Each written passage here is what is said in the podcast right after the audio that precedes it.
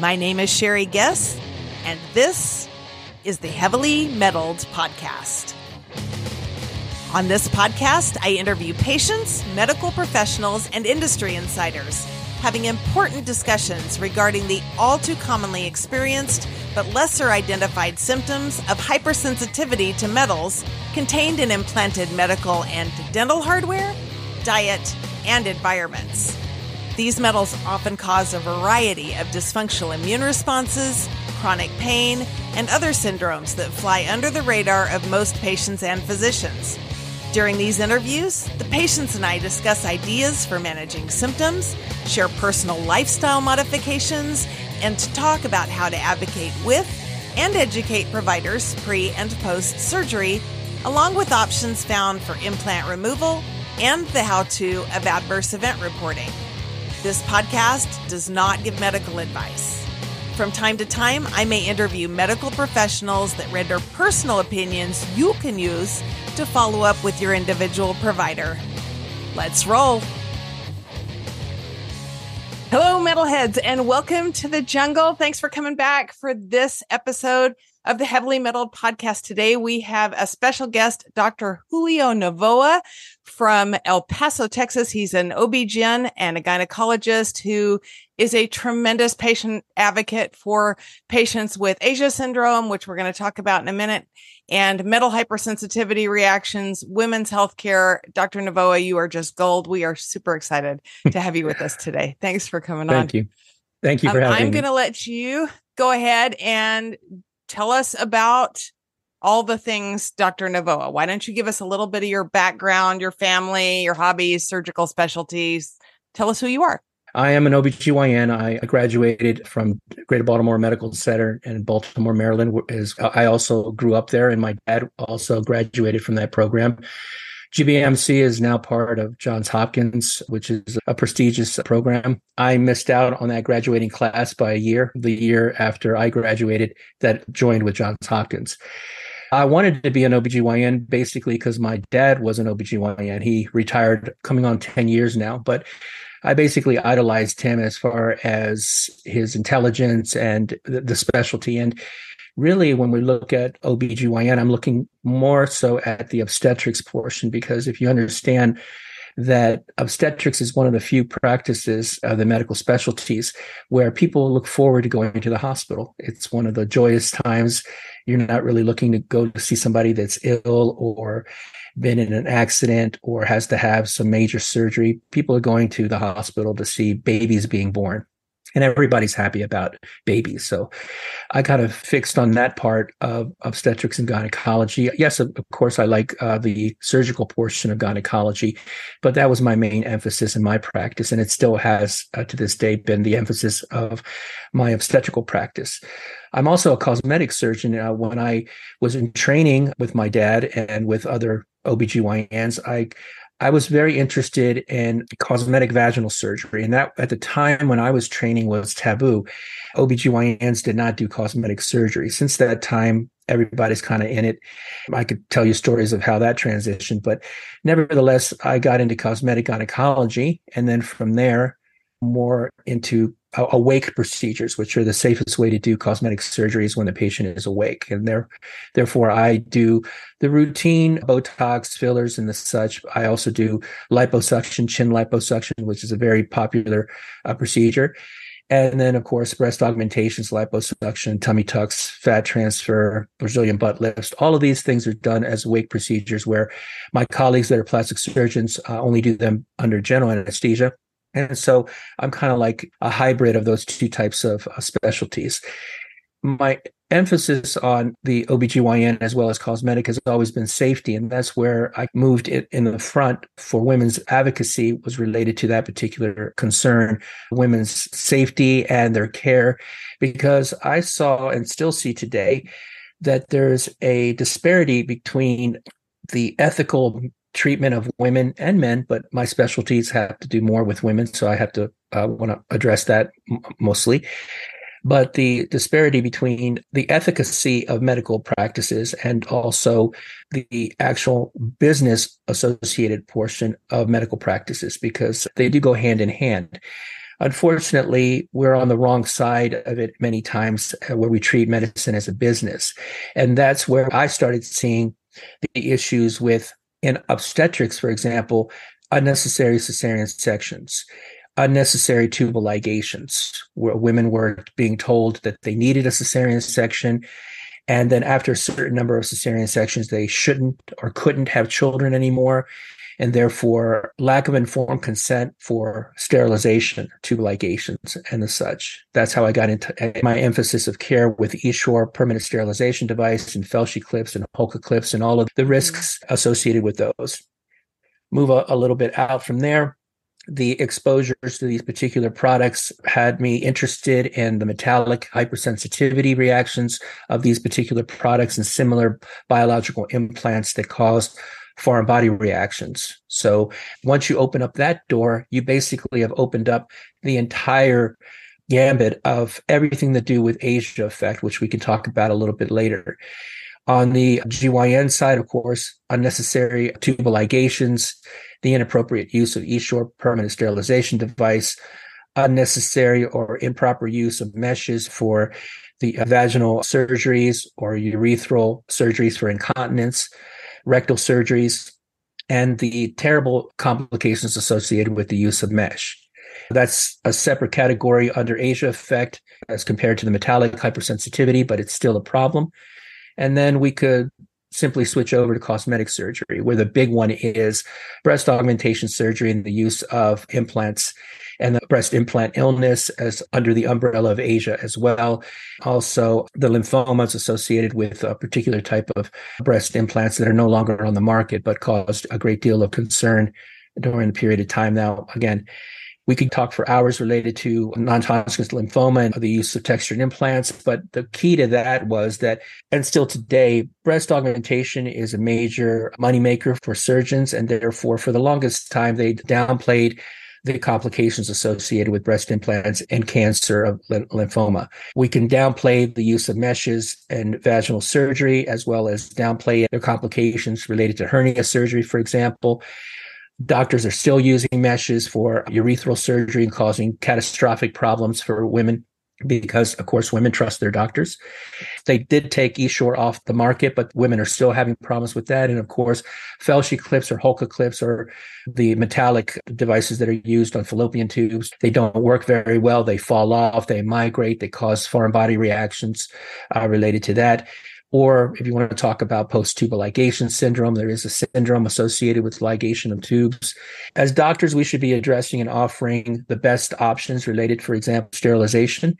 And vasectomy actually is the best option available to a couple. And yet, as an OBGYN, I'm ethically obligated to tell patients, hey, listen, is there any chance that your husband or boyfriend, significant other will get a vasectomy? Rather than, hey, you're interested in a tubal ligation. Let's talk about tubal ligation. You're supposed to promote the best option available. Question. Yes. Are there clips used in vasectomies as well? Yes, there's some. I, I thought so. I also yeah. wanted to interject on clips used in sexual reconstruction and stuff like that. There's a whole other realm out there that I'm not even familiar with and I'm going to get familiar with, which is all the people that are gender transitioning are apparently having mm-hmm. huge trouble with their sex reassignment surgeries with clips and foreign body reactions. So that's a whole other we, bunch of people right there. We have to understand that although we have medical doctorates, our level of education is higher than average. When it comes to foreign body reactions and complications related to products that are placed on the market by the, and approved by the FDA, we're really naive or don't want to really look at what the potential complications for that could be. Common sense. I'm not a urologist. I'm a gynecologist, but I've had a vasectomy and I've had it reversed. So as an informed patient, I looked at my options related to vasectomy. And I, as a patient, not even saying that I'm a doctor, as a patient, I would never allow someone to place a clip on any part of my anatomy, especially down in such a sensitive area. And that's the key because here is a one sided type of management. Doctors, regardless of their specialties, know how to put something in but rarely know how to take it out. That's why mm-hmm. you see patients that are suffering from these foreign body reactions with these clips, surgical clips, sterilization clips, that are more than happy to put them in and then basically lie to a patient about being able to take them out. They can take them out. They're just not comfortable taking them out. And if you're not comfortable doing something, either learn how to do it or refer them to someone that can do it. The best thing to do is to learn how to do it. If you put a clip in, learn how to take it out. But again, here is where you're talking about the competition related to medical specialties. You are an elite doctor, an elite surgeon when you can put something in and take something out. You are just an average doctor when you can put something in but not be able to take it out. And that's how it got so popular because doctors that were undertrained and underskilled were able to enter the surgical specialties, putting these not complicated to put in, but potentially complicated surgery issues to follow. And then they basically wash their hands of it because they didn't know how to fix the problems that they were causing. And you can mm. see across the board in a significant number of specialties. But since I'm focusing in on OBGYN and cosmetic surgery, I address those. But I see plenty of patients, couples that come to me and they ask me about options related to vasectomy. I do do transgender surgery, but only breast augmentations, for example. I don't do the more complicated transgender surgeries, but I am empathetic and I do understand that to be a well-rounded good doctor, you basically have to open up the books all the time outside of your specialty. So I can appreciate what these patients are having to deal with now, but it's basically because of the ineptness and ignorance and yet the God complex of many doctors that think that, oh, I only have to worry about putting them in and not worry about taking them out. That's where we're running into the problems now. Do you use clips in your gynecology practice and do you remove them? No, I've never placed Essure. I've never placed Adiana, which is another form uh, similar to Essure. I've never placed Filshie clips. I don't use surgical clips. Now, in my specialty, I'm confined in removing clips that are located in the pelvic area. So I can remove pelvic clips. I can remove Filshie clips, Hulka clips, and I do Essure removals. But I do it, and my concept of Essure is to remove everything that Essure touches. So I have a difference of opinion with my colleagues that retain the, the uterus or retain the fallopian tubes. I take mm-hmm. everything out. That I feel is the best way to do it. Again, there's a difference of opinion, but I basically am backing it up based on my experience of almost seven years now on removing Essure and also communicating with other experts that remove Essure, not just the average doctor that basically maybe put in two or three Essures and then says, Oh, I'll take it out, but I'm going to pull them out. And that's a no no from the get go. Ouch. Since we're going to talk a lot about not only foreign body, like metal hypersensitivity, I want to explain what Asia syndrome is because there is a chronic immune symptom picture with both metal hypersensitivity and Asia syndrome, and metal hypersensitive patients may have both.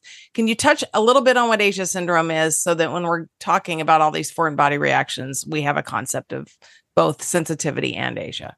The easiest way to understand Asia is it was a diagnosis that was first published in 2011 by Dr. Shoenfeld and his associates out of Israel. And he is an immunologist. So basically, he was addressing the complications associated with the use of vaccinations as well as the Israeli army and the Gulf War that occurred and complications related to side effects from exposure to them. So if you understand that Asia, which is autoinflammatory autoimmune, or you can reverse it and say autoimmune, autoinflammatory syndrome induced by adjuvants. If you understand what the, the, acronym stands for, then let's address what adjuvants means. Okay, first, because most people say, well, what's an adjuvant? Adjuvant is something that will stimulate an immune response. So, for example, in vaccinations, they use aluminum as an adjuvant. And we don't really understand that well of how aluminum stimulates a foreign body reaction or an immune reaction. Now, you can have foreign body reaction and immune reaction, they're the same. It's just how your body responds to it. Will it accept it and stimulate a positive effect? We would say that that's an immune reaction. And then you're saying, well, if many people address it as a foreign body reaction, oh, that's a bad effect because it's acting like an insult to the system. But the body really can't tell the difference between addressing it on a cellular level when it's exposed to something new, whether or not it's going to be a positive thing for the body or a negative thing for the body. It just treats it as all different, all foreign. And that's how it works on that level. So an adjuvant can be aluminum, but an adjuvant stimulating an immune response can be anything that's foreign to the body. What could be an adjuvant? A new exposure to the cold, the flu, chickenpox, okay, herpes, HPV. Those are biological adjuvants, but you can have adjuvants such as pollen or metals, uh, light heavy metals, for example, exposure to all of those things can be adjuvants as well because it just is how the body responds to it. Something that stimulates a immune response is an adjuvant. We like to use things that are positive, but the body will respond differently for each one and maybe exaggerate the response where you expect a very minor immune response, you may have an exaggerated response to that adjuvant. And that's often described as hypersensitivity. So if you want to look at Asia as the umbrella, when the body's exposed to something new, it usually is going to be uh, an immune response to it, but then it can cause an inflammatory reaction, such as something simple to easy for, for everyone to understand if you have been exposed to something that produces a rash, for example. The body is an exaggerated response to that because it recognizes that it's a foreign body. But rather than simply be exposed and correct for it, it has an exaggerated effect that causes the rash or something to affect. Or if you are allergic to something, that stimulus, that adjuvant, it was an exaggerated response to it. And that's the hypersensitivity that we talk about. So if you can understand Asia is the big umbrella, then basically everything else falls under it. Metallic hypersensitivity is an adjuvant under Asia. So it's all similar if you're talking about all of the autoimmune diseases, for example, if you're talking about thyroid conditions, if you're talking about lupus, if you're talking about Sjogren's syndrome, even diabetes, for example, the body acts on itself, its own cells. And that's where they it autoimmune on yourself. I would consider it to be under Asia now. Dr. Shoenfeld and his colleagues isolated it to three or four different categories. But it's easiest for most of us to understand that Asia is pretty much the umbrella for everything. And if you understand it there, then you can see the links and the similarities to everything else. For example, when I describe Asia to my patients who have issues with or concerns about their breast implants, for example, I say breast implant illness is under Asia as a foreign body reaction to biological implants. That's what it is. If you understand it there, oh, well, then the symptoms that I'm having with my breast implants, which are causing me to have brain fog, are similar to the symptoms that this other person is having from her Filshie clips or her Essure, which is brain fog as well. Or if you notice, if you've ever talked to people that are concerned about vaccinations, and after getting a vaccination, the patient starts to feel malaise, fatigue, and also develops symptoms of brain fog, which was common in COVID 19 vaccinations. Patients were concerned because they were having these side effects to the vaccination, or myocarditis, which was something that was seen in children. This is a response to the vaccination that's understood and in many cases expected but the fact of the matter is, the body responds differently to the foreign body reactions because of the insult. And although we think that the vaccination is something positive, the body treats it as if it's an insult and therefore tries to treat for it. Do you think everybody that has metal hypersensitivity reactions has Asia syndrome? Metal hypersensitivity is it acute, which will self correct? For example, if you have a nickel allergy, which is 17% of the population is allergic to nickel, you may not even be allergic to nickel when you're first exposed to it. That's where you wear your fake jewelry and you're doing fine. A few mm. weeks, a few months, a few years later, all of a sudden you start to develop a rash from putting on your costume jewelry. And then that rash is a hypersensitivity reaction, the adjuvant in that particular scenario. If you take off the nickel bracelet or nickel whatever you have, your body recovers from that. The insult is gone, the adjuvant is gone, and that's not Asia. Asia is the chronic exposure, the chronic symptoms associated with the hypersensitivity. So, for example, you can have ASIA and breast implant illness. You remove the implants, you remove the adjuvant, you remove the insult, and ASIA disappears. Let's take my case. I've got a ton of mm-hmm. metal hardware. I've had five surgeries to remove a bunch. I still have a bunch in me. I'm still reactive. I mm-hmm. likely will be forever. So that would fall under the umbrella of ASIA, most likely. Yes, because what's happening there is when you're exposed to the adjuvant, you will have a acute response to it. And if the adjuvant is still there, causing the same stimulation, you will mm-hmm. over time develop a chronic reaction to that insult. So, for example, if you have Filshie clips or you have some metal in you, you have to remove all of the metal on a microscopic level to be able to get rid of the inflammatory response, the foreign body reaction, because the body will respond intuitively you understand that if you have a big piece of metal, they're replacing a bone, for example, with a metal or something in your back of a vertebral device, that's a big piece of metal. So it's more likely than not, because it's larger, to have more surface area to cause more of a stimulation as compared to this tiny little surgical clip, for example. Yes. But intuitively, you think that, oh, but then the doctors, again, confused because we're not really that smart on this particular subject. That little piece of metal is not going to harm you. It's not going to cause you any problems. They have no understanding. It's never inert. That's the problem. It's never inert. Titanium, nickel, all of the other metals will oxidize over time. And as they oxidize on a microscopic level, they change. Each different manipulation of that particular fragment, whether or not its surface changes or its uh, metallic component changes, that is a trigger for another response of the body as a foreign body reaction. So that's what we're talking about there. I think it's important to point out too, it's not like, oh, my body's a bad body. The body's intelligent and the body is trained it's doing what it was supposed to do. It's like, hey, this isn't supposed to be there. Let's break it down and get rid of it to protect my human. Not only that, not only is your body responding in a natural way, because even a, an exaggerated response is the way the body's responding naturally. But number two, many foreign body implants, biological implants that we're placing, have an intentional desire from the doctor that's putting it in there to induce a foreign body reaction.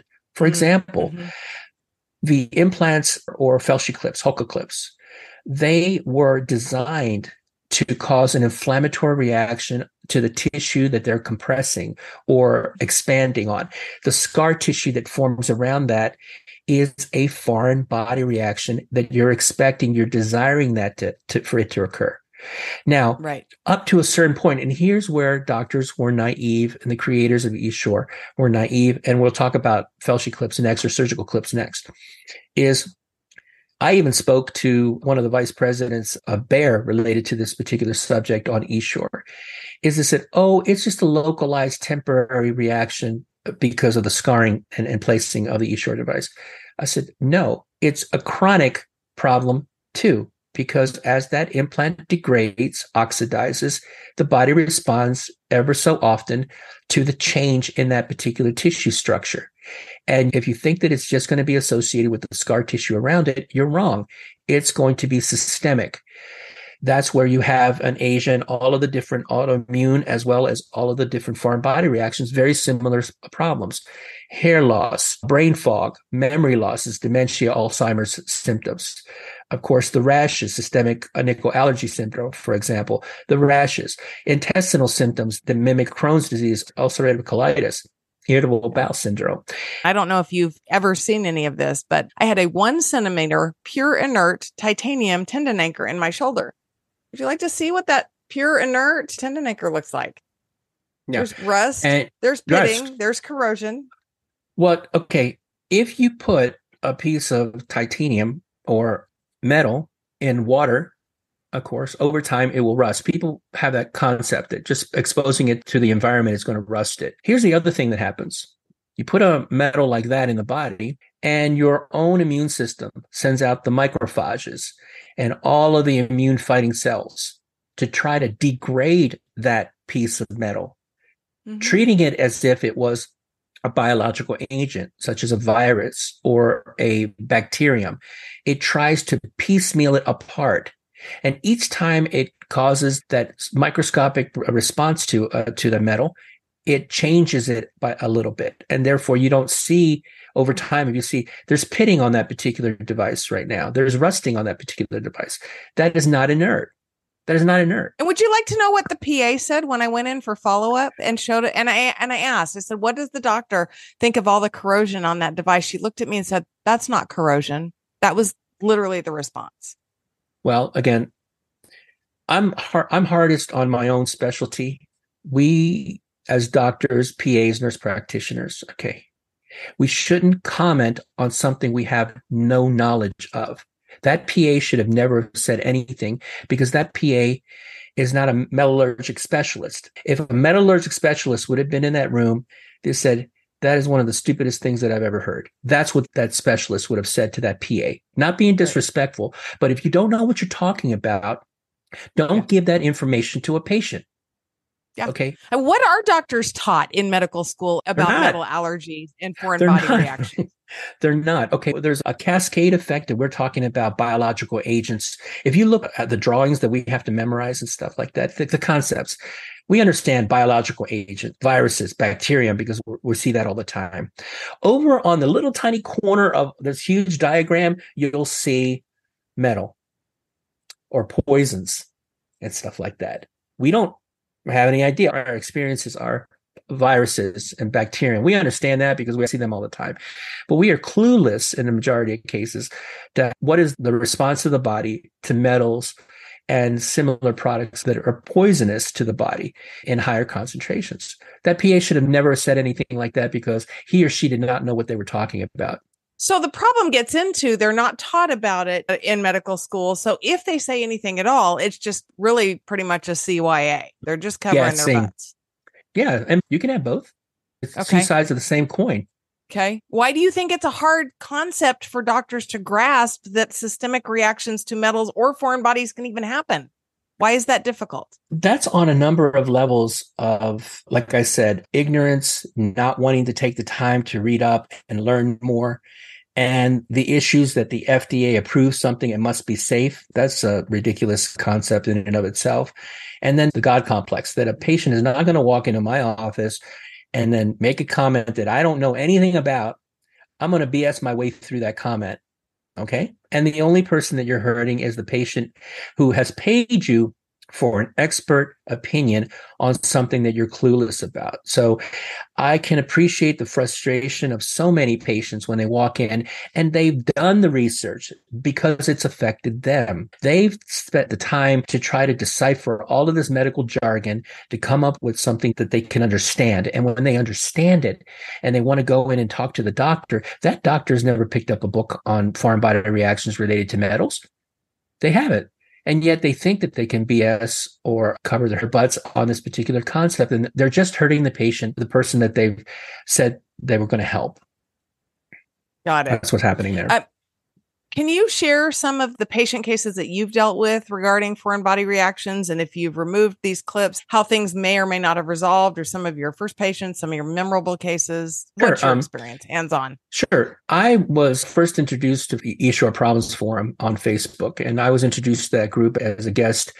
At first, it was, Hey, Dr. Novoa, do you mind joining in on a conversation related to Essure? I said, I've never placed Essure. So what did I do? I went and started reading up on Essure.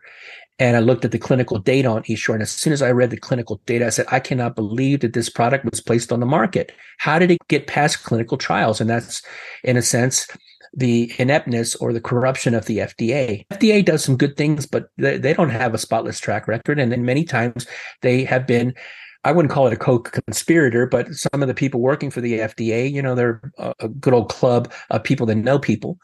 And some things have gotten through the FDA approval process that should have never been placed on the market. Essure was one of those. Well, I'm going to interject and say, just for patients tuning in that may not know, that as far as medical device manufacturing, and Dr. Novoa, you can correct me if I'm incorrect here, but in the actual medical trials, many of the devices don't go through their own individual trials. They just have to show that they are similar enough to another product that was placed on the market and they're given a green light based on the success or routine use of another implant, correct?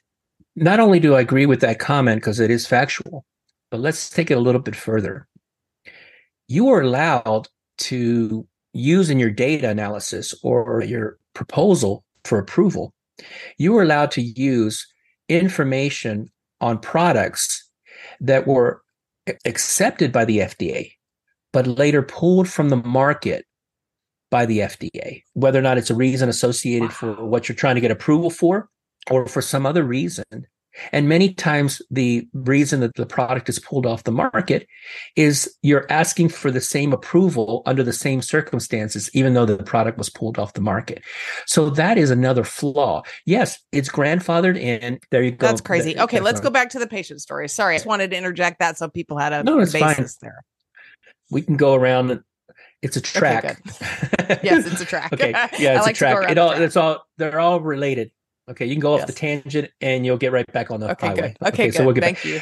So at first, I looked at the comments placed on the Facebook forum about this particular issue or that particular issue, and I said, you know what? That's not unusual. We see that relatively common. And I got some pushback from patients saying, well, why are you on this forum if you're not agreeing with us? I said, well, you're asking me for my opinion and I'm giving it to you. I agree with some things. I don't agree with other things. And that just got me interested in doing a little bit more research. Again, if you don't know what you're talking about, look it up and start researching it because these people are trusting in your expertise. And if you're not really aware of what that is, open up a book or Google it yeah. or whatever or ask Alexis. She might be able to tell you. Alexa. yeah, I ask her questions all the time. Nevertheless, within three to four days, I was seeing hundreds of patients with the same problems. I said, this is not coincidental anymore. Okay, there's something going on here. And then I did even more research. And then I started advocating for pulling this device off the market. So, in talking about that, there were patients that were contacting me. And although I'm an advocate, I always really emphasize that a patient should go to their own doctor or to a doctor that's close to them. I was getting emails from all across the country as well as Europe and even as far as Australia and New Zealand. And I said, well, I can help you because I don't charge for any commentary that I place on Facebook or I have to had to cut back on it, but they could send me emails and I would just respond and try to give them some factual information or advice. Of course, stressing that they should still go to their primary doctor for all their information. Nevertheless, I did have patients that come to me and said, Hey, Dr. Novoa, would you be willing to remove this device? I said, Sure. If it meets criteria under your insurance, I will be glad to remove the device. Well, how will you remove it? I said, the only way that I'm going to remove it is I'm going to treat it as if it's a cancer. Okay. That's how you need to address it. Now, in the majority of cases, these were the top reasons why patients were complaining of a problem with that device. And let's mirror it to other problems with the Filshie clips, surgical clips, and the such. Brain okay. fog. Okay. Essure, brain fog, something that was placed in their uterus was causing them to have memory lapses, dementia symptoms, Alzheimer's symptoms, or can't add two and two together or can't remember what they did yesterday, that's brain fog, the address, uh, the memory issues. You ask any, and now they've learned a little bit more. Back in the day when this was a real problem, when Essure was on the market, that gynecologist was going to think that you're crazy or actually think that there was something mentally wrong with you and send you with a referral to see the psychiatrist for depression. Okay. Mm-hmm. Wasn't putting two and two together. All right. Now, next on Essure, brain fog number one, depression. If you suffer from pain or the destruction of your personal relationships with your friends, your family, your loved one, the person that you care about so much, and it's destroying your marriage, don't you think that's going to cause depression? Of course it is. Okay. So depression was another symptom or a problem. Again, cognitive problems, but the gynecologist knows nothing about that. Okay, well, let's move on down the track. Rashes. Essure nickel sensitivity, because it's opposed uh, titanium and nickel, Essure sensitivity, nickel response. One of the dumbest, again, I, I try to be sensitive about it. But one of the dumbest things that manufacturers and scientists have done is trying to work with nickel, which has a 17% allergic sensitivity across the world. They use that as a part of a device that was going to be kept in the body permanently. Where's the common sense in that? Nevertheless, They did. Okay. So the nickel rash, which leads you to systemic nickel allergy syndrome, GI symptoms as well as the rash. And your gynecologist is not well, going to be able I have to pain. put the, it's exactly. chronic pain head to mm-hmm. toe. It's yeah. not just a rash. Well, exactly. So then we talk about the intestinal symptoms and you move on down the track. You have chronic fatigue syndrome, fibromyalgia, and then you're moving on down into the pelvis. Then you have the pain. Pain is the most common side effect or symptom related to a foreign body. If the surgical clip is on your lymph node from your breast biopsy, it's going to cause pain in your axilla. If you have a surgical clip that's been removed that's associated with your gallbladder having been removed, the most common symptom or complication is going to be pain where your gallbladder used to be or in the center of your chest. If you have a surgical clip placed on your fallopian tube oh, or a Filshie clip placed on your fallopian tube, it's going to cause pain. And Essure, for example, caused pain because it was not only in the fallopian tube, but it was in the uterus. So this patient suffered from abnormal uterine bleeding, chronic pelvic pain because the body tries to expel the clip as it can. For gallbladder, you may have gallbladder spasm associated with a clip in the gallbladder area uh, in the general area where it used to be. So these are the symptoms related to that. So you have acute, localized, as well as chronic, systemic. So a patient would come to me and I said, I'd take it out, write down all the symptoms that they have. 80% of the time, when we removed everything, these patients showed significant improvement or complete resolution of their symptoms within three months. When it had to do with brain fog, about 70 to 80% of these patients noted that the brain fog was disappearing within hours of the foreign body, the metal being removed. So it was like night and day. I had one patient that had four seizures before she had her Essure removed, and the neurologist and her gynecologist and her psychiatrist couldn't figure out what's this seizure issue going on. They're putting on all this medicine, it wasn't helping we remove It's interesting. You, it's interesting you say that. I've got a really close family friend who had a spinal fusion, no prior history of seizures, and all of a sudden is having seizures all the time, and nobody is making the connection. I've tried to get them to listen to me, but I wasn't aware yeah. of a lot of incidents of seizures. Yes, well, seizure is common because here again, we as doctors don't understand that the lymphatic system of the body is connected to the brain. At one time, we thought that the blood brain barrier protected against these immune responses to the brain. That's not true. It does get through the blood brain barrier. And that's the reason why they have the cognitive changes, the brain fog and the seizures. We removed the Essure mm. device, no more seizures. If we're talking about spinal fusion as well as orthopedic devices that are placed, if you read up on the latest literature related to that, on the cobalt sensitivity or the cobalt oxidation and uh, breakdown of those older style metal implants, basically the cobalt ions were getting through and it was causing cobalt poisoning and the patient was having these uh, cognitive sure. changes and these seizures. One of the best movies or d- documentaries i think is the bleeding edge for example. That's a great crossover of the different issues as well as the Essure the symptoms that these patients are showing especially with orthopedic implants is that they're going to have cognitive changes in many cases will start suffering from seizures. Mm. wish i could get them to listen. I have a colleague, Schroeder, who is excellent. He's retired. Dr. He, Scott. Uh huh. We've talked and we've had Zoom meetings. He is the expert. His distinguished record and the things that he does on a humanitarian level are outstanding. He has a lot more background and understanding on a cellular level of what's going on here. And not only that, he actually travels the world to talk to other experts. He's amazing. So, what we started advocating for is this at that time, we were saying remove the Essure if the patients are having symptoms. But now we're more than 10 years out for the majority of women that have Essure. And yet they're now starting to show the symptoms of the oxidation and the changes to the Essure metal, as well as the PET fibers associated with it. My recommendation now is when you can, and if it's safe to do, get the device taken out and that's a change that If it's not causing you any problems, go ahead and have it taken out. It's now, if you can have it taken out, take it out before you develop the problems because in a significant number of patients, even after you remove Essure, the damage has been done. And we're trying to prevent long term problems One of my dear, dear friends, neighbors, has in right now, and mm-hmm. she isn't having any symptoms from it that she knows about. We've talked about it. She's very progressive with her health and very aware of the complications that can happen. But I think her position is I'm not going to have it taken out because it's not causing any problems. And this surgeon is out of network and it's going to cost me 10 grand, and I don't have that kind of money. And I'm like, I'd get that out of there yesterday because you don't mm-hmm. know what you don't know. Well, if you were able to sit in the meetings, and they have them recorded, the video recordings of Essure, when it went before the committee for FDA, we all know that we don't know what the long term effects are of the devices. And yet there's enough women that are getting these devices removed on a daily basis to understand that it's a time bomb on a time scale for some women that they will develop these problems. Not right now, maybe, but as it degrades, mm-hmm. another two years, another five years. Who's to right. say?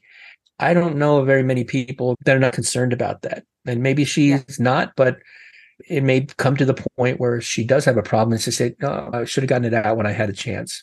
Right. So going back to the patient stories, you've seen significant resolution of these symptoms with the removal of Essure. And would you say that expands to clips and staples Absol- and orthopedic hardware and all Absolutely. the removals? Absolutely. If you can remove everything, you're going to have the best outcome, obviously. And I understand that you can't necessarily remove everything. Sometimes you can't. But if you can remove as much as you can, the patients do start to show improvement. Here's the problem those that show improvement and have had everything taken out, generally, it's a done deal. They're, they're finished with a good outcome.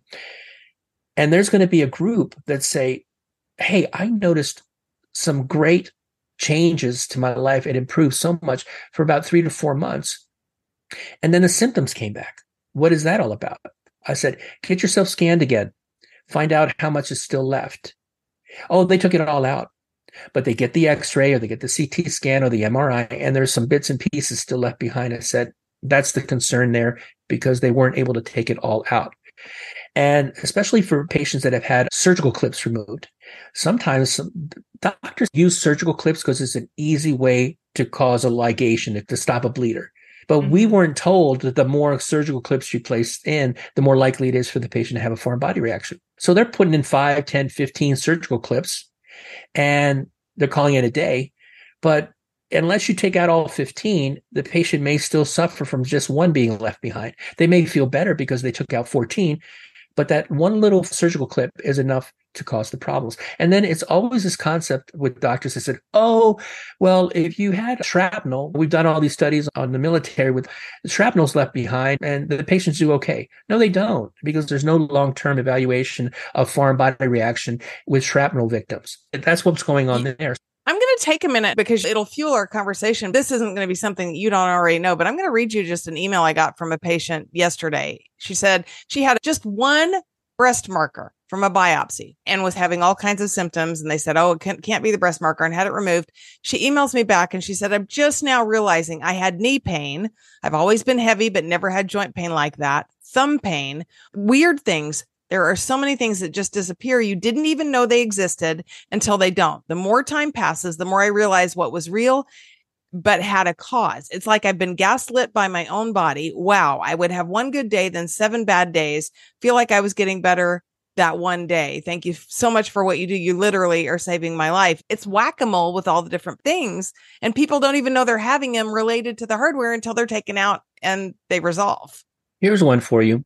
And again, I think it's a conflict of interest for doctors to do this, but it's a part of the subspecialty of cosmetic surgery. Unfortunately, women suffer from breast cancer. And one of the managements of breast cancer is to take a biopsy. And of course, when they do a biopsy, they'll leave a marker or they'll actually clip using a surgical clip a bleeder or mm-hmm. something. Mm-hmm. So now they've mm-hmm. removed this. Maybe it's actually benign, but maybe it is cancer. They remove this mass out. If it's benign, nothing else is done quote unquote, the patient is supposed to do better. But then a year from then, or maybe just with a few weeks, the patient is having pain where they did the biopsy. And every time they mm-hmm. complain to their doctor, the doctor says, Oh, it's just related to scar tissue, or it's just related to yes. the fact that we took the tumor out. That's what you're going to have. And it may be chronic for the rest of your life. But then for whatever reason, they get that clip taken out and their lymph nodes are no longer inflamed. There's no more sensitivity to that breast said it was the marker. But nobody's going to take the time to write a report on it and say, hey, are we doing wrong to the patient by leaving surgical clips in related to breast biopsies? That's number one. And now, a word from our sponsor. Attention metalheads. Are you struggling with skin rashes, joint and systemic pain, or fatigue that just won't go away? Type 4 metal allergy is often overlooked as a culprit in many of today's chronic illnesses. Get to the root of the problem with MELISA testing. MELISA is a scientifically proven and clinically validated test that measures immune reactivity to metal allergens like nickel, cobalt, and titanium. With fast and reliable results, you can get the answers you need to find relief and live a healthier life. Don't let metal allergies control your life any longer. Visit melisa.org to learn more and schedule your test. Trust us, you'll be glad you did. MELISA a valuable diagnostic tool in medicine. I just yeah. had another patient email me. She had breast cancer. She had the excision of one breast. She left one of them and had clips at the lymph node, three surgical mm-hmm. clips, and she had them in the imaging and she addressed them. She thought plastic clips, like chip clips. She didn't even think metal. She's emailing mm-hmm. me because she has drainage at the sites of mm-hmm. both of these clips. And literally, she just saw one of my posts on Facebook and this isn't about me. This is about the patients, but literally now she's going to be going and getting these clips removed. And it sounds like that these six clips, three in each breast and doctors just told her the same thing. It's scar tissue. It's just surgery. It's just something you're going to have to live with. And she said, I'm so glad that I knew it was this because I would have thought it was cancer or I would have thought it was something not related. And this has a very simple explanation that can be resolved. Absolutely. But let's look at it on a cellular level. Okay, you leave a clip behind, the body is going to form scar tissue around that clip. And as that clip degrades over time, oxidizes over time, all of the immune cells are trying to break that down. And therefore, it's like when somebody hits you in the arm and it's a bruise. Okay. The body response to that is try to cure it, get rid of all the bad things related to it. The scar tissue itself is the response to the foreign body reaction. And unless you get that clip removed, some patients suffer. So they're right in the sense that, oh, it is the scar tissue, but why is the scar tissue so inflamed? Why is it so bad? Why is the area so hard? It's the clip that you left behind and they doctors can't put two and two together on that tour. And why and not? Forbid, why can't they put two and two together? I mean, you can. Yeah. Well, again, it's just a matter of the God complex. a surgeon okay. cannot for a moment fanta that someone is telling them something that they don't already know, but they will not take the time to read up on what could be causing this. Someone will finally take the time to start doing a case series of these particular clips in the breast tissue. And then maybe it will change things. But that's number one. That's how they ended up changing the orthopedic implants, change it over from cobalt, because someone took the time to start showing from the brain scans of how things were changing associated with the cobalt degradation, the oxidation of the cobalt. Let's go back to breast cancer patients. So the patient does have breast cancer. So she has her breast removed. And then she goes to her plastic surgeon and says, Hey, listen, I don't have my breast anymore. Can we have reconstructive surgery? Oh, sure. Let's put breast implants in without telling the patient that she has a 30% chance that she's going to have a complication to the breast implants because the foreign body reaction in this particular scenario is hypersensitized to the fact that you removed healthy tissue and put an implant in there. Now these patients are going to have a 30% chance that those implants are going to encapsulate something called a capsular contracture. That is a foreign body reaction. The capsular contracture is a exaggeration of the response because of the implant itself. And then the patient has to have another surgery to remove the encapsulated implants. And that is also associated with breast implant illness. So these poor suffering women that have had breast cancer have a 30% chance of needing to have another complicated surgery because they were not properly informed of the complications associated with breast implants following mastectomy. So better That's to just take it off and leave it off. Yeah. Or try something different like uh, fat transfer, but at least properly inform your patient that she has a 30% yes. chance that she will need another surgery. And many times a woman will say, love me for who I am and not for how I look. I'm not going to get breast implants if there's a 30% chance that I'm going to have to have multiple surgeries. There's metals in the breast implants. Yes, and they can leach into the capsule and pass the capsule and cause again the foreign body reaction, which is part of BII, or the breast implant illness. I know you're big on this. Let's talk about informed consent and let's talk mm-hmm. about lawsuits and let's go into some of this stuff that I know you're really hot about. And before we do that, I will tell you that I just literally eh, two weeks ago had a post go viral online and it was just a simple short form video. These routine surgeries can leave clips and staples in without your knowledge. And it was, you know, colonoscopy and, and appendectomy and cholecystectomy and just the things we know about. And it must have gotten onto some kind of medical provider Facebook or online group because it went to almost a million people. I had probably a thousand comments from medical professionals that were like, patients aren't reading the consent and know that we're placing these clips. And anytime a clip is placed, we give them a card and it tells what was placed and blah, blah, blah, blah, blah. And they always know. And it was huge amount of backlash toward patients from providers, which I haven't seen on a post before. I call BS on that again. Okay. If that's what you're saying, black out the name of a patient and post the general information of the consent that you're getting from that patient related to the clip. And you're going to see those thousand people not respond to you if I'm going to make a comment, I'm going to back it up. And I know that there's a HIPAA issue, but it's a standardized form. It's not like it was written just for that patient.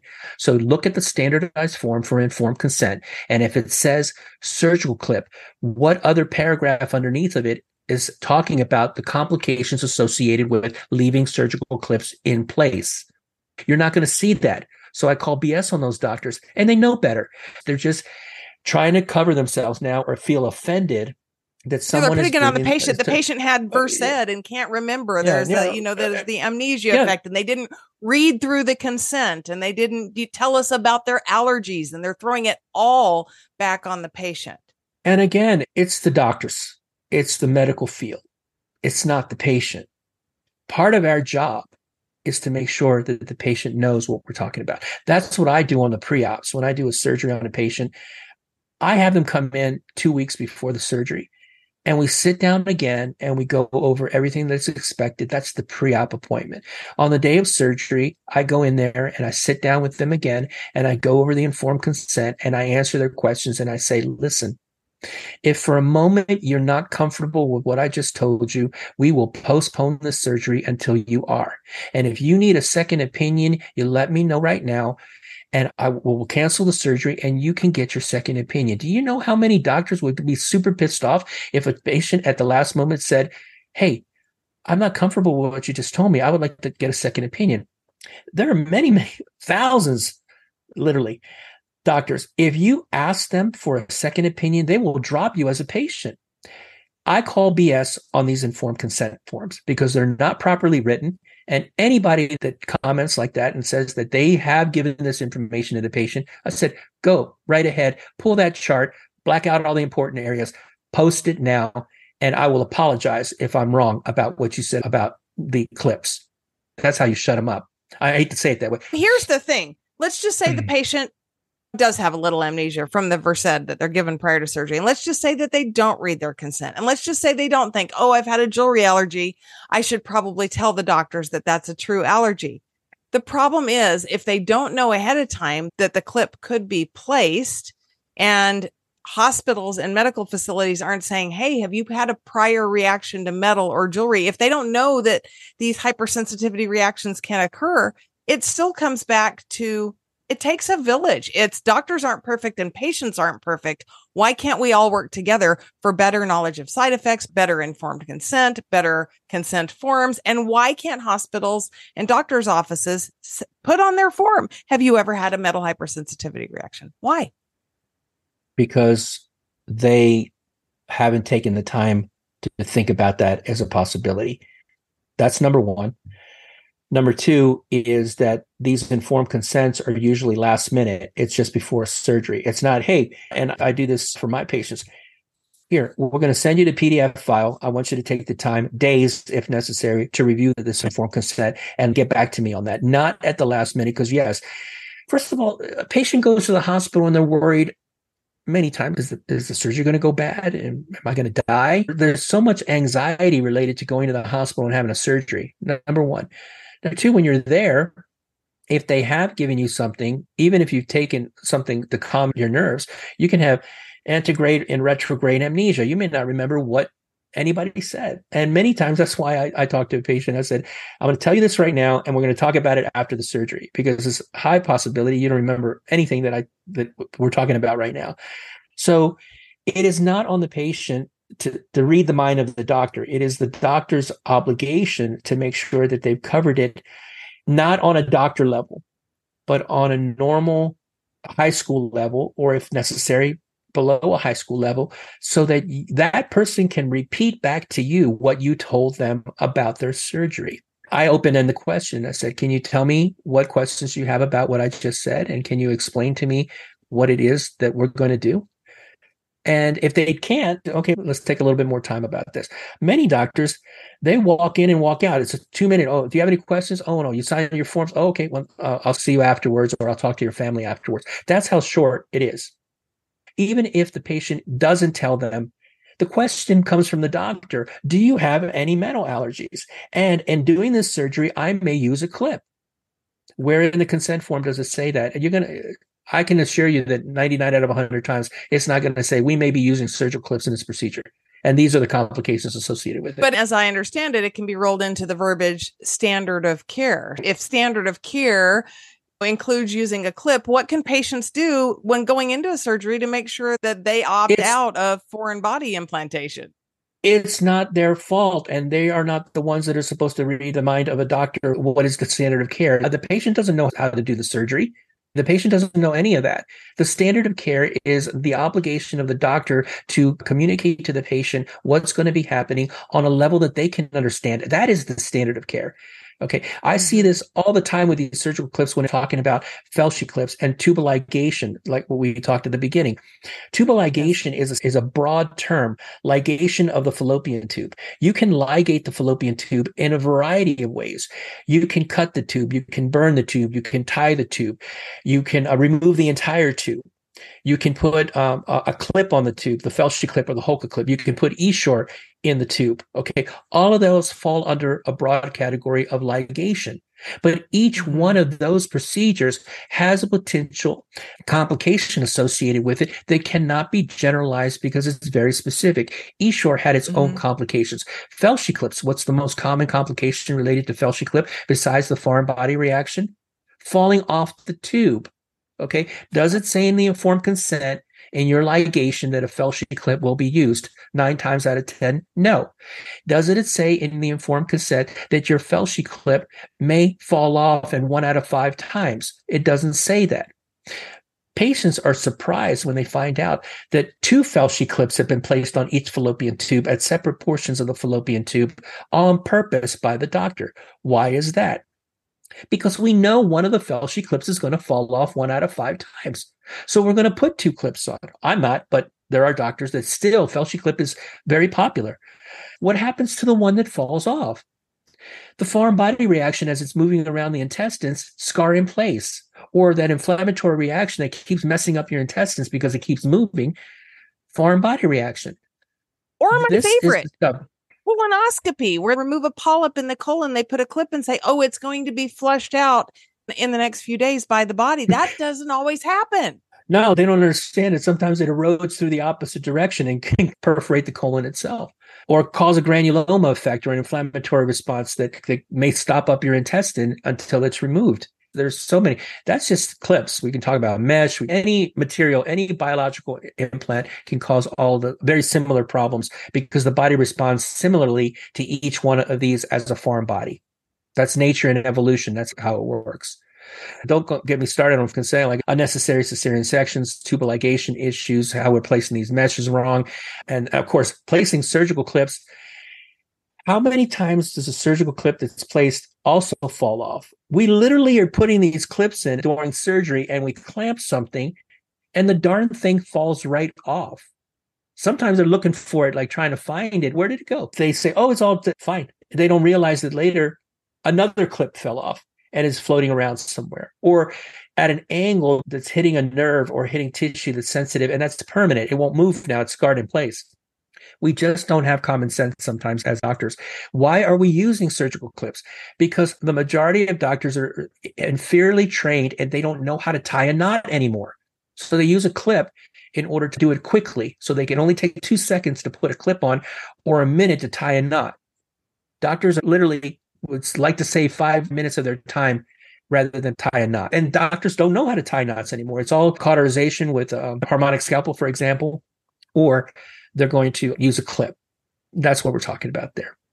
So, what can a patient do so that a foreign body isn't implanted during surgery? How would you suggest a patient handle that if part of it mm-hmm. has to be on the patient because we can't rely on the doctors? Here's where you're going to have a conflict because the ego complex, this God complex of many doctors is this.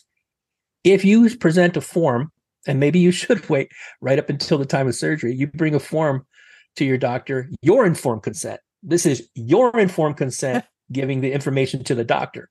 My informed consent is you will not use any biological implant that's permanent in my body when you're doing this surgery. This is to include surgical clips. Please sign this, doctor.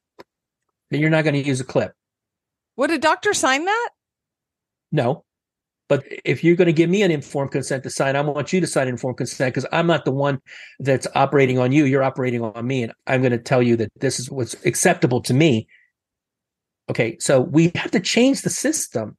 Okay. Yeah. We have to change the system. I can assure you that that a doctor would probably not want to cancel a surgery because it's again the business concept.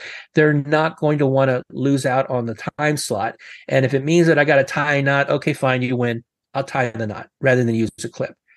But, but if a doctor's not going to sign that, what can the patient do? Reschedule with somebody that will. I don't have an answer that will be the umbrella for all answers. Mm. I can tell you if patients start to do more pushback stand up for their rights, stand up for, for what is right, the standard of care will then change. The standard of care is the way a normal, competent doctor would act in the same situation.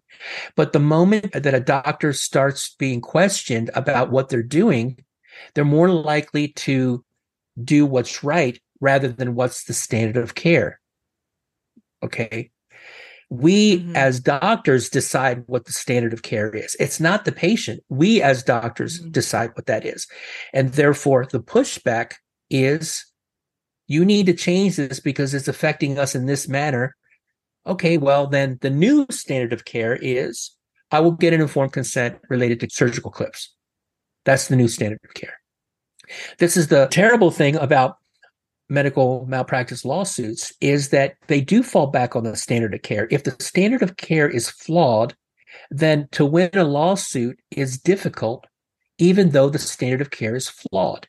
So, in order to mm-hmm. change that, you have to change the standard of care. But I always tell patients the, the, the, concept of coalition of in order to change the standard of care, you only have to get one law firm that's going to get paid. I mean, because a lot of times these law firms say, I'm not going to take this case on contingency because there's a good chance that I'm not going to get paid. Well, then you're going to get paid. It's not going to be contingency. We're getting a group together and you'll get paid on an hourly rate. But take this case to court and let's go from there. If you have 12 jurors and they're told that this form, uh, this informed consent did not say anything about clips, you didn't get the consent from the patient and you lose. Okay. The hurdle is getting the law firm to represent and that they're going to get paid because there's plenty of experts that will pretty much sign off on anything. So it's not that you can't get an expert that will take this case to court. I mean, that will be your expert because there are professionals that do this for a living and they will, if it makes sense, they'll say, okay, that's possible or yeah, that's probable. So that's not the part. It's the part that the attorneys don't want to take a case where it's on contingency and that they may end up losing and then they wasted their time. So there has to be a coalition that says, this is the first case. We're going to change the standard of care. And not only that, though, you brought up in one of your videos any group of patients that wants to take the time to sue and change the standard of care cannot expect to be made whole for their suffering. This is basically a procedure that is done on principle only to change a system. It is not something that you're going to get rich, retire on, live in comfort the rest of your life for because you will never get made whole. They may give you a token payment just to settle their books. But this is something that you do not because you want to gain anything other than to change the standard of care for patients going forward, correct? Absolutely. You have to be politically correct in a lot of things that you see, but I'm just going to put it out there. It is like sexual assault. Okay. There is very few times that a person will truly recover from that act. But many people come forward not because they want to get something back from it, but they want to prevent it from happening to someone else.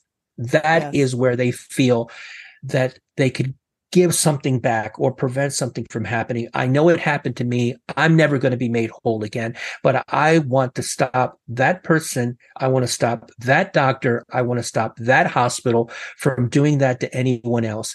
And that is what we're talking about in this regard.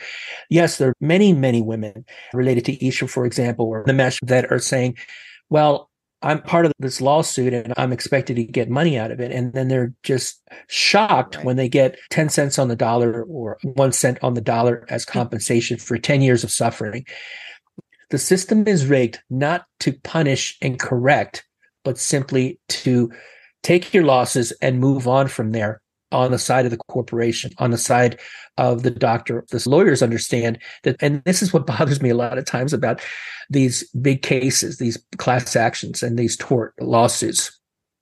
Mm-hmm. If you meet the basic criteria to be included into the lawsuit, there are lawyers that welcome, welcome by the hundreds, by the thousands of these patients, not because they're hoping that they're going to be able to get something for their clients but because the more names that they have on a list, the more mm-hmm. power that they have to get paid at the end of the day. So for Essure and Roundup, the lawyers got involved and they're going to get 40 to 50% compensation and maybe even more depending on how they're documenting their invoices. Mm-hmm.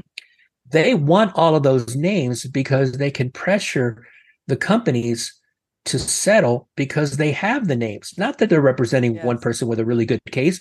They're representing a thousand people with a eh, maybe just put your name on the list. That's right. why they're always advertising about it. They're, they're always going to get a piece of the pie. Or law firms advertise that just call this 1-800 number and they get a portion because of the referral. And at the end of the day, the one law firm gets a referral from another law firm and they remember them. And when it gets time to get paid, they end up getting mm-hmm. paid for the referral.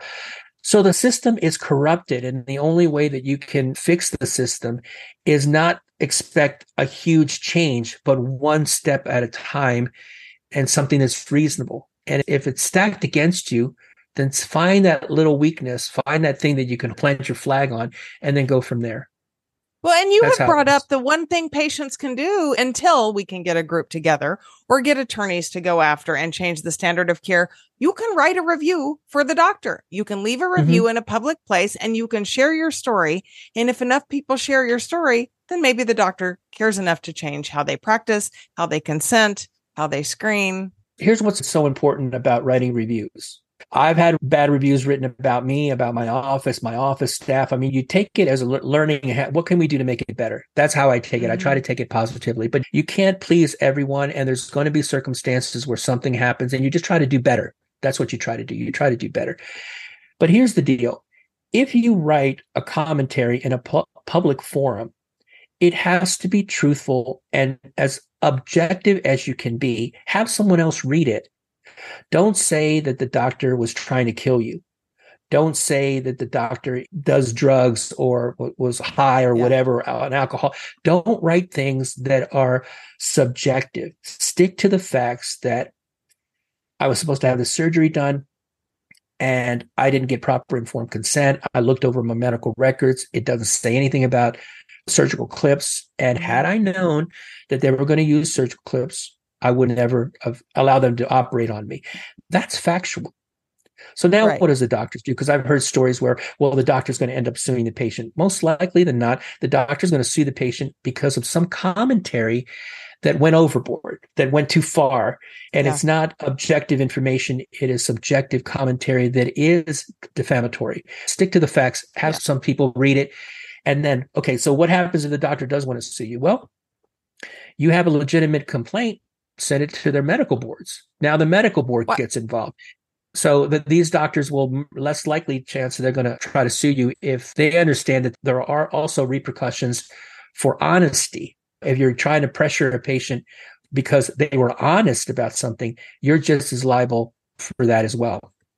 I can't even imagine that that honestly would be a concern. I can't think that a doctor would take the time unless somebody just completely flamed their character. The doctor I went to that told me I couldn't have a metal allergy was an internal medicine doctor, fellowship trained in immunology, allergy, and rheumatology. And she told me I couldn't have a metal allergy. I didn't have the symptoms. She wouldn't sign the consent. Fine. She did sign the consent for the test. I did come back allergic to nickel. I went on, moved on from her. Can't teach an old dog new tricks. Went down the road, got better. And I did go back and leave a review, but if, but it's like you say, I didn't call her, you know, I didn't call her a female dog. I didn't say anything that would Mhm. inflame her. I just said she did not tell me, you know, she, her opinion was that I didn't have this metal allergy. I did. I went and got this treatment. I got better. You can't sue somebody over their personal experience. I, I mean, I guess you can. People can sue anybody for anything, but that would be a waste of time. And I just can't imagine a doctor would waste that much time. I have some leaders that have their own groups and the forums are on Facebook. And I've been asked to write letters that someone could present to the emergency room and it's actually posted. And I try to change one. And I haven't had the time to fix it again, but it was a constructive uh, criticism. It says, Dr. Novoa, you put in there that they should go ahead and see an immunologist or rheumatologist. And these immunologists and rheumatologists and allergists are just as clueless as every other doctor related to what's going on with, with my symptoms. I don't know whether or not that's a good idea. And I said, you know what? Absolutely. But at least it, you can try to get them to understand. The truly gifted doctors that understand the foreign body reaction are Mhm. actually not medical doctors. They are PhDs that study all of these things on a cellular level in a, a laboratory or a lab. The PhDs understand foreign body reaction better than anybody. Okay, so I take it like building a house. We, as general doctors outside of the specialty of immunology, rheumatology, and allergy, are just the handyman. Okay, these subspecialties are basically the foreman of a construction site. But the true doctors that know about this stuff are the engineers and the people that create the diagrams and everything else on how to build a house. Okay.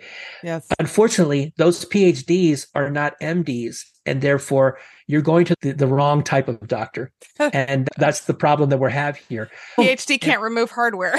Exactly, exactly. So I understand where you're frustrated that you went to the immunologist or you went to the rheumatologist or the allergist. And first of all, they don't know about Asia syndrome. They never heard about it. They don't know what it is. Or if they say they know a little bit about it, they don't believe in it. And it's because they are not the real doctors that understand it. If you just pull back for a moment and understand what Asia really is, do you know how we got so much information about it? Actually, doing animal studies.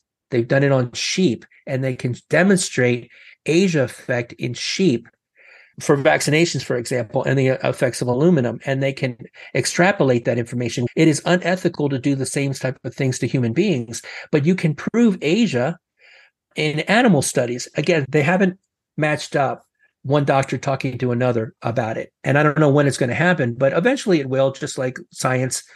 We're still using leeches as far as, as we're concerned, as knowledge base that we have as doctors related to the immune response. Hopefully, we'll be like doctors in Star Trek and stuff like that. But we're, uh, We're decades away quantum from that. healing. Yeah. Exactly. Where, where do There you go. patients go. to learn about Asia syndrome? I've actually downloaded papers that have been printed from the National Institutes of Health related to Asia. And if you put Okay. foreign body reaction and you type out Asia, those papers and and they're written in abstract so it, it doesn't get really technical but they, they tell you what it's about what they did and what were their conclusions. And those abstracts are only two paragraphs. Now, if you want to really go in depth, of course, you can read the entire article. But to me, that's the Reader Digest portion of exactly what they were trying to show and what they did show. And that's basically, in general terms, one of the best ways to understand Asia is just to Google it because it's free. Just Google Asia and it, comma sheep, and you may read the story that I was just talking about. For Facebook group, or an online community that has support for Asia or not that I'm aware of. I haven't seen one specifically that you type in Asia. You'd have yeah. to type it out or parentheses because there are Asia groups, but they're actually talking about the continent and not the syndrome. You know, right? Okay. maybe there needs to be an Asia mm. syndrome support group. I guess we're getting close to needing to wrap up, but what have we not covered that you really, really want to get out there? Here's where it gets tricky and i keep emphasizing is to never be afraid to get a second opinion if your doctor pushes back on you or gets insulted because you've asked for a second opinion that's not really somebody that you want to deal with because when the going gets tough they're the ones that are going to be blaming you for everything that's not the type of doctor that you really want taking care mm-hmm. of you mm-hmm. i see it all the time and i know that whittles down the group of people that you can actually go to but we also have to change our mentality and how we act towards our patients and if you want a second opinion i'm going to get you a second second opinion. I have no problem with that. You're not insulting me by trying to get more information. Maybe I didn't explain it well enough to you. Maybe you feel more comfortable with someone else giving you that information or going more in depth with it. I consider myself to be a good storyteller, but maybe I'm not. And just because I'm going to be the surgeon that's going to do the surgery doesn't necessarily mean I'm the one that's going to get the informed consent or convince you that that's your best option. I can tell you that, yeah, it's like pulling teeth sometimes. You go to see your doctor and you ask for a second opinion and they discharge you because they consider that to be an insult or that you're a difficult patient. Yes. I just suggest, you know what? Maybe you still should do that because you're looking out for your best interest, your health. How do you turn back the clock when you have something done to you that's not reversible.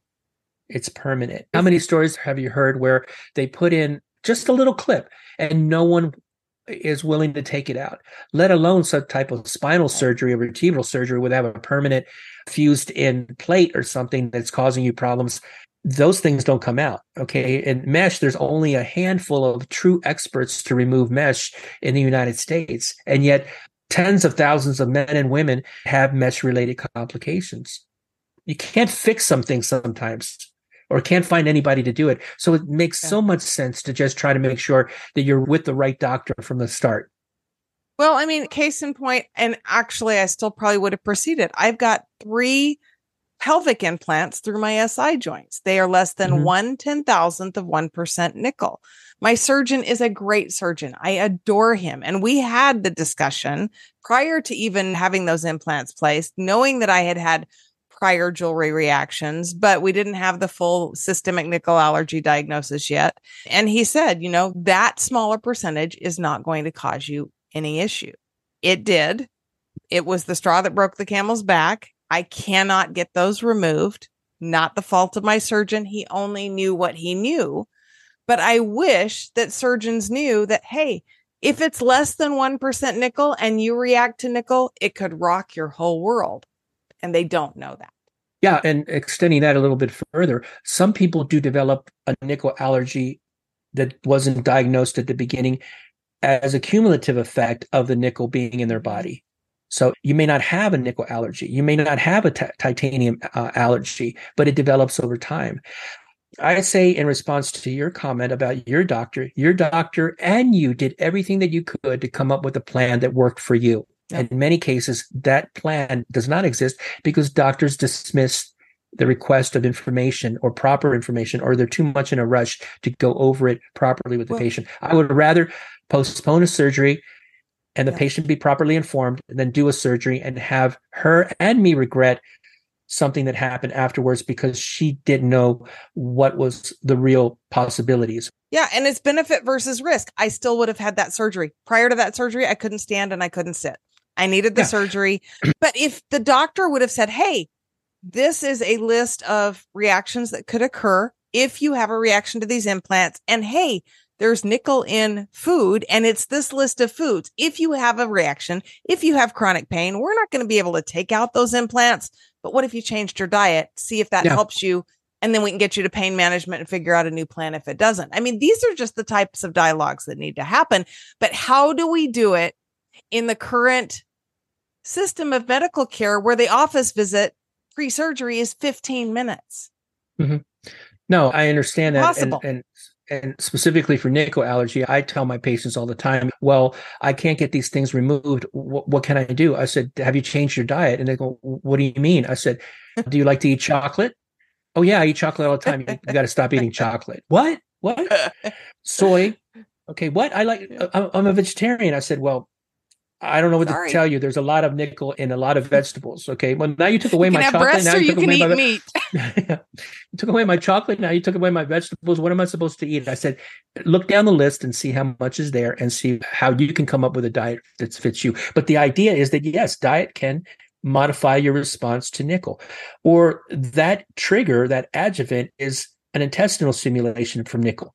But let's look at other types of them. You can have a cumulative effect of multiple types of implants that are placed in your body. If you have mm-hmm. dental implants, okay, that's one. Maybe that's not the straw that broke the camel's back is in your situation. Sure. You've got dental implants placed. You've got breast implants placed. You have mesh placed. You have Filshie clips placed each one of them can lead to a cumulative effect until one day you can't even get out of bed because your chronic fatigue syndrome, fibromyalgia, and everything else.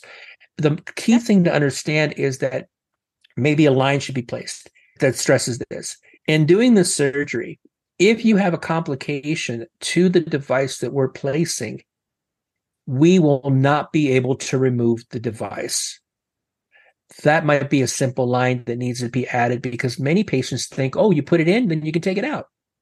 And they don't realize that they can't or a doctor won't. Maybe that's a stressor that we need to put there too. Or spinal surgery. I have a Fusion at L5S1. I had 13 pieces of hardware. The posterior hardware could come out. The anterior hardware cannot come out. It would have been nice to know when it was placed if you have a reaction in a year when the spine fuses, we can take these pieces out. We cannot take these pieces out. If you have trouble, come back and see us. That would have been amazing. I was bedridden for three years, couldn't walk five feet. And you can see what happens after you remove it. You start to feel better. Basically, a lot of patients to say, you know what, I had this done. I'm sending my old doctor a letter. Maybe that maybe he'll read it or she'll read it. Maybe she won't, but at least she understands that she was wrong and maybe she'll understand that yeah. for the benefit of the next patient. But the key related to that is many patients feel that we're so skilled at putting these things in, it's going to be relatively easy to remove it. And they're literally shocked to find out that the doctor that put in a Filshie clip or a gallbladder could take out your gallbladder and leave a clip behind, but doesn't have the skill or the desire, ability, or intestinal fortitude to go back in there and take out that clip. A lot of patients would change doctors then. I said, if you put something in me, you got to be ready to take it out if I have a problem. That should be in the yeah. informed consent. And I don't think I mean, it is. Like, and and thankfully, not everything that has to come out needs a surgery. How many patients do you see allergic to their IUD? Mm-hmm.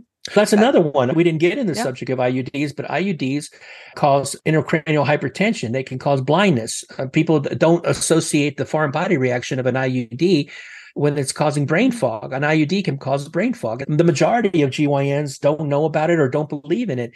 Luckily. IUDs can be removed, but they themselves can cause problems. Okay. They themselves yeah. can cause issues like that. Like I said, we could talk all week about I know. Stuff. Do I do want to know because I don't know. Do hysterectomies place clips, hysterectomies, oophorectomies, salpingectomies? Do they usually use clips in those routinely, or as the exception and not the rule? They do use them routinely if they have a bleeder that they feel that would be quicker to control it with a clip. Even some of my colleagues, which are truly gifted GYN um, oncologists, for example, Okay. They run into yep. a problem where it will take a little longer to tie it off, so they'll put a clip on it. And then the patient doesn't know that she had her hysterectomy and she's had two clips left behind until she gets an x-ray done. Another recommendation, because most patients don't understand that if they don't keep their medical records, they're going to eventually get destroyed. Always keep a copy of your medical records, especially um, any medical records from the hospital that have to do with surgery. Get your medical records and your surgery and read your operative report to find out what happened during that surgery because most patients will be able to see in reading the operative report doctor placed clip here If they mention it. That's true too. But if they didn't mention it and there's a clip in there, that's a reason that they fell below the standard of care and you can do something about it. Another one is this if you have something taken out of your body, get a copy of the pathology report. There's plenty of patients that didn't know that the Essure was in, intentionally or accidentally cut upon removal. So they have the bits and pieces of Essure left behind. They would have known that if they read the pathology report, or at least to confirm that the coils are in the tubes when they remove the tubes. And the only way you can get that information is from the pathology report. Another point is that if it's not in the operative report and it's not in the pathology report, it never happened. Okay, it never happened. That's the point. I know plenty of patients that, that I read their operative report and I said, "Well, did your doctor tell you this, this, this, and this?" No. Well, it's here. And the opposite. Well, my doctor told me this, but it's not there. I said, it needs to be in the operative report, just like if you were in a courtroom and stenographers taking out all the information or it was recorded. That's another point about recording in the operating room. I think deliveries, for example, I think you should be allowed to record. Uh, but of course, that's my opinion compared to a lot of other people that don't allow that to happen.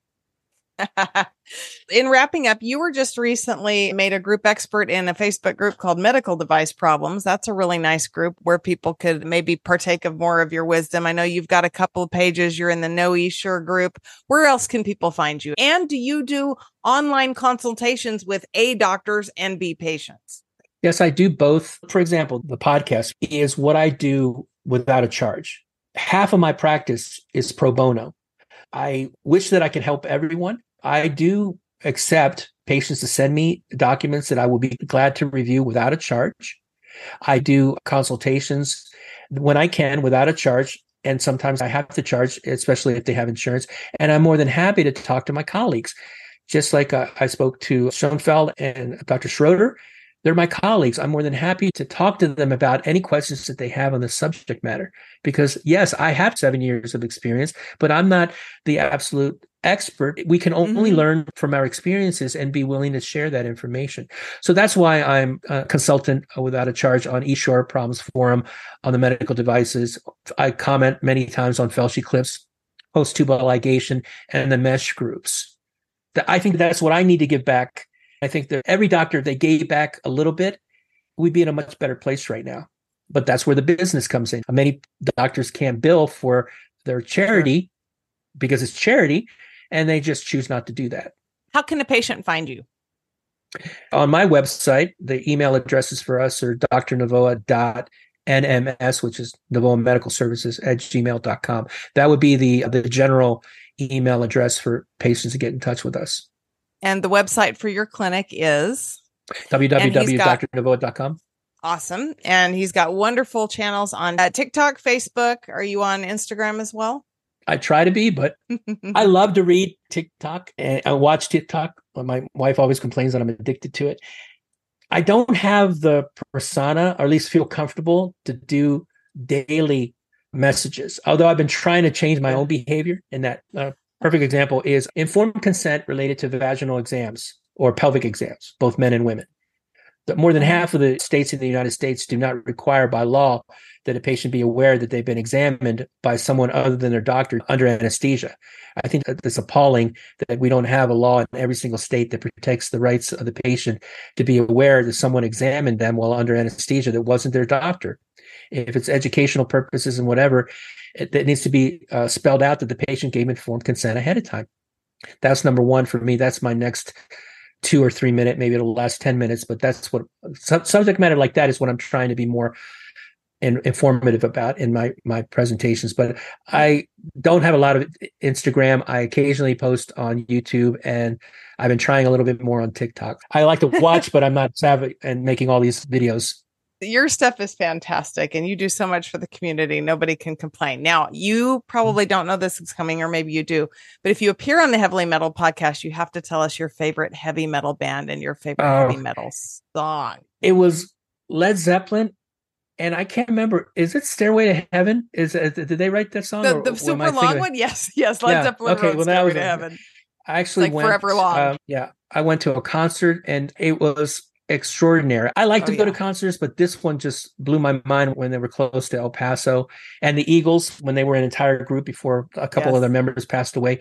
But that's not heavy Yes. metal. I consider Led Zeppelin heavy metal. Led Zeppelin's heavy Okay. heavy metal. That Mhm. counts. And Okay. uh, Robert Plant, Jimmy Page are amazing. When So- Heart did the uh, Kennedy Center honors. Oh, Yeah, that was uh, amazing. Gonna link to that video in the show Yeah. notes. I don't go to many concerts anymore either. You know, I used to work in the 80s back with all the hair metal bands, but I saw Heart in Dallas at the House of Blues probably, I don't know, six, seven years ago, right before I got sick.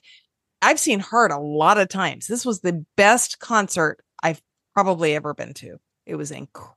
They're amazing. You, you can tell just by the strength of their voice, the, the talent that they have. And they can also play instruments, which is fantastic. They're multi talented. Oh, yeah. Well, thank you, Dr. Novoa, for being willing to come on today. For those of you who don't know, every episode you can link to on heavilymeddled.com. Meddled is with two L's. You can sign up for the email list and newsletter. There's a free next steps on your metal allergy tour bundle that comes with a symptom checklist and a roadmap of things that you can do to work through your metal allergies. We have a petition there on the website that I'm super excited about. Please go sign and share the petition. It is to advocate for implementing metal hypersensitivity screenings at doctors' offices, hospitals, and surgery centers worldwide. Everybody can get behind this. My vision is that tens of thousands of people will sign this petition. If you've had an experience with metal hypersensitivity, please write an abbreviated comment. And eventually, we're going to make this petition available for people to print out, sign, and take to their facilities worldwide. So, super excited. Heavilymetal.com is where you can find the petition link and all that other information. For now, we're going to go ahead and close. We've got some exciting guests coming up in the future on the Heavily Metal podcast. And join us in our effort to tell the medical industry that we're not going to take it anymore. Anymore. Thanks, Dr. Novoa. Thank you for tuning in today. Please don't forget to follow me on social media and to like, share, and subscribe. My primary mission is reaching out to others who may be suffering from hypersensitivity reactions to metal implants and pointing them to resources that can assist with hope, help, and healing. If you know someone that suffers from a chronic illness, you might ask if they have any implanted metal hardware and if they've ever had a reaction to jewelry or metals of any kind. Might not even be on their radar. Visit us at heavilymetal.com where you can find images and documentation relating to our show today, as well as a number of valuable resources and links to assist you on your own personal healing journey. Until next time, keep on rocking.